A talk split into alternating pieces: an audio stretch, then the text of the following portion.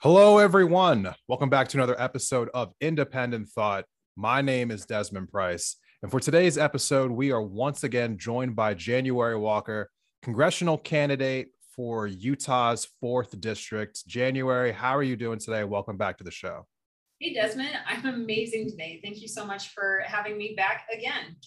Absolutely. So, you know, like in our ongoing series here, I wanted to have you come on, just talk about some more subjects uh, about, you know, about your campaign, about the state of Utah, Congress, the country, so on and so forth. We had planned on talking about something different today, but obviously, with the recent developments of the Supreme Court overturning Roe v. Wade and throwing all of the, uh, you know, abortion quote unquote rights back to the states, I feel like it is the number one issue in America right now. It's a topic that everyone's talking about. And so it feels as though for someone who is running for office, we should be talking about this issue specifically. So let me get you on the record with this. Yeah, perfect. Where do you stand as far as what the Supreme Court did? You know, as far as them overturning it, do you think it was the right decision? You're in a state, Utah, that has one of these trigger laws uh, where I think of as of, you know, the 11th of July, it's going to be going into effect. Uh, what are your thoughts on all this? And do you think the court made the right decision? Yeah, so this is this is a very interesting question because uh, my my response is is not going to be a typical uh, you know two-sided response. Because the, the issue and I, I think that the majority of our viewers would agree that the issue is incredibly complex. Uh, so the the first to, to answer the first part of your question um, i'm very concerned around the legislation that we've been seeing coming from uh, the different states. Uh, utah is one of these states i know at the republican um, convention uh, earlier this year that they actually discussed putting into a vote to even remove the protections that we have today. Uh, so protections being in the instance of loss of life of the mother or uh, rape or incest, right? So they, they were considering um, putting forth an all-out ban, and what they opted to do instead was to vote not to vote on it at that time. Um, so those are those are the kind of individuals that, that are driving these laws. When it comes specifically to the Supreme Court, I personally believe that when we were originally fighting for women's rights, that we should have taken the time to actually build the foundation around women's rights. So instead of just having one sweeping piece of legislation, uh, making it so that um, we have the basics covered uh, and, and I can go into that if, if you want, or, or we can we can lead with your next question. No, no, please go ahead. Go into it. Perfect. So so the basics in my mind are the things that we can agree on. So I, a couple of months ago, um, I was able to uh, to talk with pro-lifers that were um, passionate enough to show up at a pro-choice protest. And so you have uh, two polarized groups, um, very, very angry, very frustrated, very upset. And at this experience, they started chanting um, back and forth with each other, but they were very polite. It was kind of unusual where one group would would chant and then the uh, and then wait patiently, and then the other group would chant their chant back and then wait patiently, and they just volleyed this back and forth a few times, uh, which was um, kind of hilarious if, if you're if you're on the outside looking in right? And if it wasn't such a serious issue but um, but I was able to to take the the pro life group aside. And initially they weren't interested in talking with me but you know just through being like hey let's have an open conversation listening to them and that kind of thing uh, I was able to um, get them to agree to join the pro choicers to champion um, pro women's rights. And I think that that is uh, the foundation and the baseline and the common ground because it's like 93, 94% of the population agrees that in instances of the life of the mother, rape, incest, um, you know, if the child is, is going to have a very painful um, pregnancy that they know will end um, with the loss of that child, right? So, so this this is the baseline that needed to be established. And um, I'm going to add one more thing into this, which is bounty hunting women. Like we don't need any bounty hunting. Um, so, so establishing those baseline laws across the United States should have been where we started instead of uh, coming in with a piece of legislation that, that, well, I mean, a court decision that could have been overturned, right, based off of who was in the court at the time. So I think that, you know, the moment that we we had um, prohibition repealed, we should have recognized that any of those amendments could have been repealed, and including this one. Okay, let me let me go a little bit of a, a step further here. You know, the the courts, you know, has ruled in this. I, I think it was a six three, you know, ruling. Go ahead and like throwing it back to the states. Now, people have said like, oh, this should be a states' rights issue.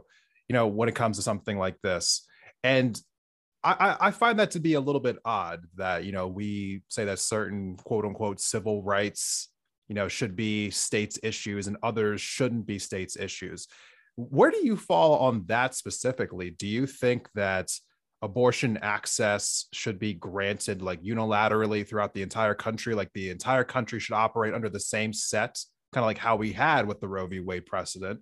Or do you think it should be on a state by state issue? I, I think that really what it comes down to is establishing that baseline level of protection for all Americans, right?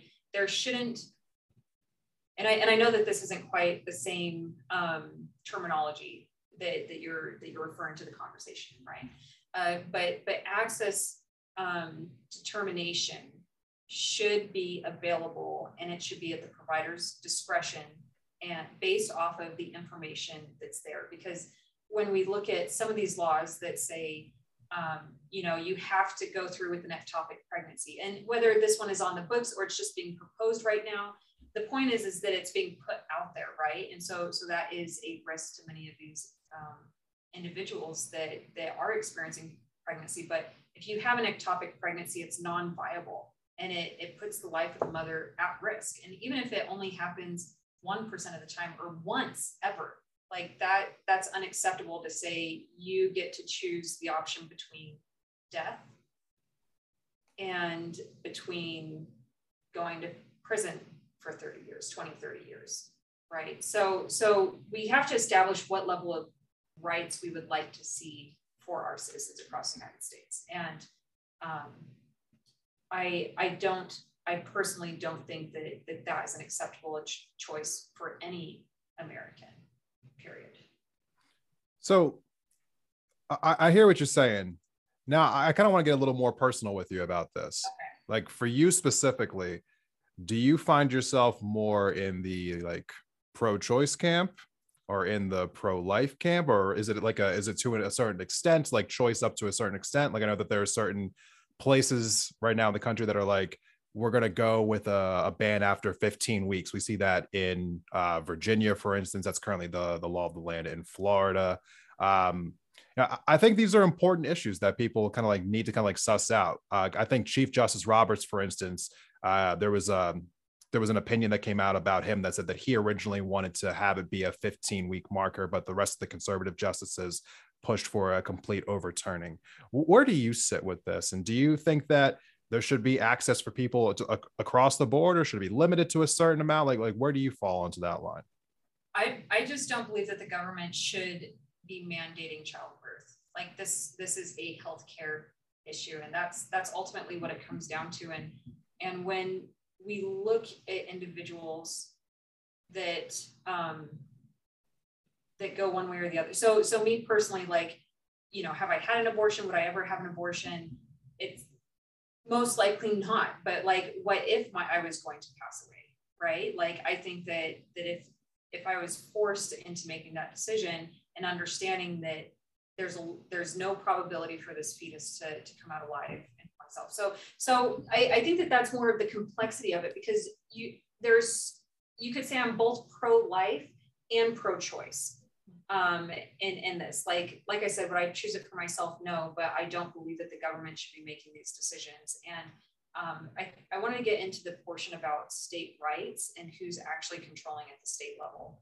Um, when we when we talk about this uh, throughout our conversation. But but I think that there you know are limitations, right? And I know that some people would disagree that there aren't limitations, but um, I think a reasonable individual would say if you know you have um, a, a child that you know is is is going to make it they're they're going to be born and things like that that you wouldn't just go in and and uh, cut that life off after a certain point right?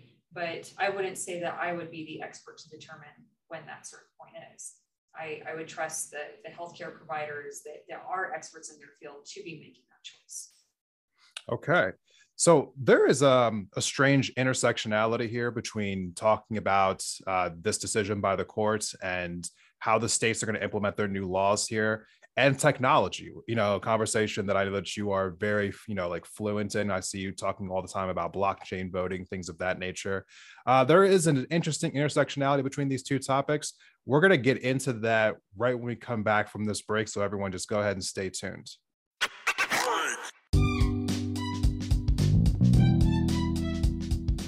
Indie Thought listeners. Has this past year helped you rediscover your creative and crafty side? Well, then you're going to love our sponsor for today's episode. Bathing Beauties Beads is a full service bead shop in the heart of downtown Missoula. Whether it's seed beads, semi precious stones, vintage beads, or just materials to make a project, they have something for every person and every price range. Not from Missoula? Don't worry. They have an extensive online store and they will ship directly to you. Whether you're a beginner or a pro, they'll welcome you and help you make your next project a reality. You can find them online at Bathing Beauties Beads on Instagram and Facebook or at bathingbeautiesbeads.com. And don't forget to use offer code Independent Thought at checkout to save 15% on your order.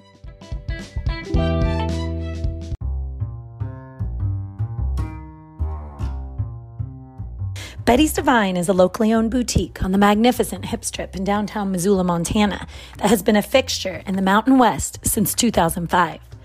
We have a fondness for vintage inspired clothing, shoes, and accessories for humans, as well as the real deal found in our vintage department, Divine Trash. Betty's Divine presents a snapshot of Northwest styles with an emphasis on street, skate, surf, and rock and roll culture, as well as Americana classics. Alongside a radical selection of clothing, Betty's Divine offers a damn fine array of shoes, jewelry, records, and accessories to satisfy any taste, whatever your age or vibe. You can count on us to prioritize financial, social, and environmental responsibility without sacrificing the look. Visitors enjoy a lovely atmosphere, dreamy tunes, and the best customer service in the West, and you can shop us online at bettysdivine.com.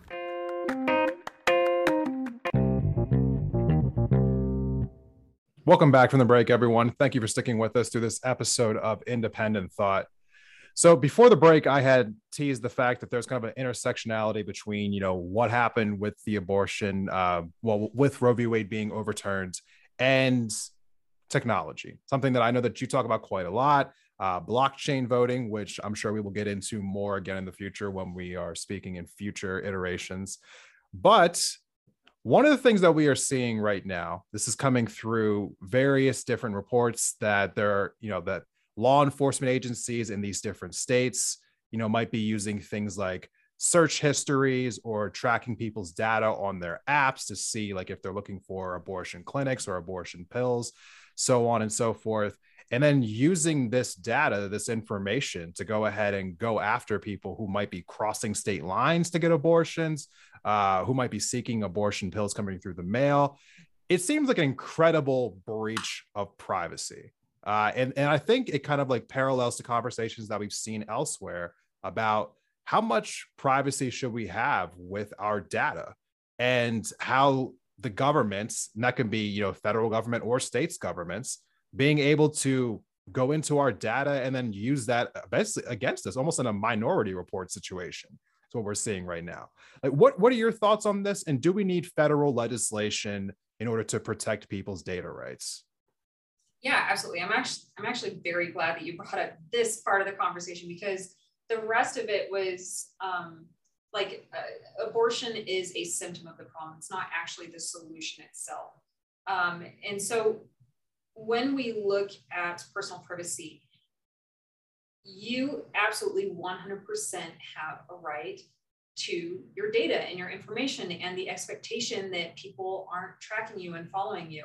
And this is something that we messed up in the past with the legislation that we put out specifically in the Web 2 space. And Web 2 is uh, like Facebook, um, Instagram, that kind of thing. So that is all Web 2 technology. And now we're at the point of Web 3 where there's a decentralization of information and you control all your information yourself. And this isn't technology that we have to push for. It's it's already in the works. It's not in the works because of Roe v. Wade or anything like that. Um, and uh, personal privacy is something that's like uh, extremely foundational to me, like even before any of this happened, because the the gross negligence of our legislatures in creating um, protections around American citizens, especially since 9 11, uh, has, has just been um, a terrible mistake. And those legislatures are still in office today, making laws for us still. And they're, they're about to make laws for Web3 and determining whether or not, you know, police officers and law enforcement can have this information, which technically they can, right? Uh, you can go through, you can find this information, you can data mine it,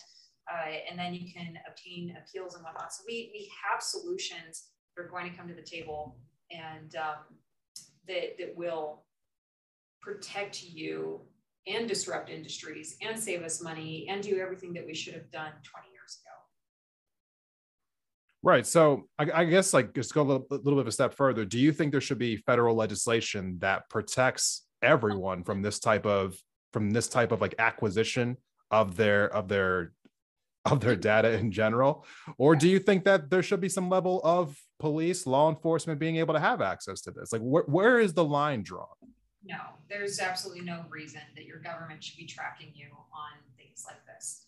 Uh, healthcare, um, you know, like what's in your mind, like thoughts, heart, whatever that is, they should not be tracking you on these things. And let me let me take it a little bit further just to, to kind of explain why right because everybody's so they're thinking well this is the abortion conversation and if you're if you're pro-choice you may uh, you may be like, yeah, you know, where does it that extend to? And if you're if you're an individual that aligns on the pro life side, you're probably thinking, no, we should absolutely have access to that to prevent people from from breaking the law. But but really, it, it comes down to something more extreme and nefarious than than than this. So um, today, you have a digital image. So with your phone, right, how you walk um, so the gait of your walk, how you hold your phone, how you type on your phone, uh, how you speak, all of this has a biometric footprint and it's called a behavioral biometric footprint.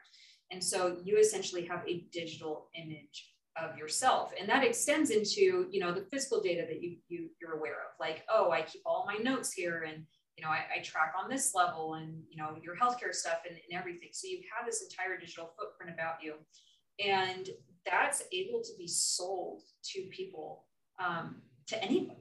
And there's there's no protections for you as of currently. And and it's I, I was talking to a company last year that, that was offering me employment, and the extent of the of how they use the data just made me so sick to my stomach. It's like this is unethical. Like you shouldn't be doing this.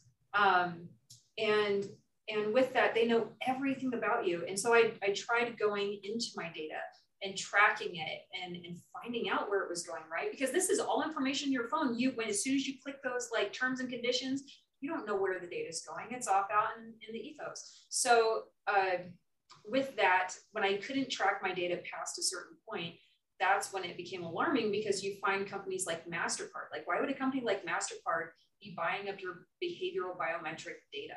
right? Or why would they need any of your data that's in your phone, period? Or, you know, knowing these things about like the ultimately it, they shouldn't know, right? It's it's it's even beyond the Roe v. Wade conversation where they shouldn't know. So even though the, the Supreme Court may not think that personal privacy is a fundamental human right, I 100% disagree on, on that level alone. And that is something that you should have access to, and, and police officers um, shouldn't be uh, in your personal business because at the end of the day it's not just police officers that's another person that is is violating your right to personal privacy okay Uh, I appreciate you taking the time to kind of like go into that and and say specifically like why we do need these rights to be maintained because it feels as though right now we're living in a time where our rights are just kind of more and more being eroded. I mean, especially in, in the privacy sector. You know, I think again, you pointed like absolutely like since 9-11, since basically the the abject, you know, of the Patriot Act, like everything has gone downhill ever since then. And it seems as though people have become more and more accustomed to it. But I, there has to be a line that has to be drawn because at a certain point, it feels like people aren't going to have any privacy anywhere. And it, it, I would hope that more people would be upset about this and want to talk about this. And hopefully, lawmakers want to protect us from that inevitable conclusion that it seems like they were going towards. So thank you for talking about that. January, where can more people find out about you and your campaign uh, online? Yeah, so you can find more out about me on my website. It's and you can also find me on any of the social medias, which is just at Utah Politician. So take your pick between TikTok, Instagram, Twitter, and um, that extends like Clubhouse. We do spaces. We have a lot of conversations around this, and and I always try and, and answer questions as openly and as honestly as, as as humanly possible, so that it's 100% authentic when when you receive this information. All right. Thank you so much. And January will be going to the general election in the state of Utah uh, coming well coming this November. It's going to be a very interesting midterm around the entire country. But you know, best of luck to you in that race, January. For those who are interested, those links that she just mentioned will be in the episode description. So go ahead and click into there now, and you will see those links. Thank you to everyone for checking out this episode of Independent Thought. We will see you in the next one.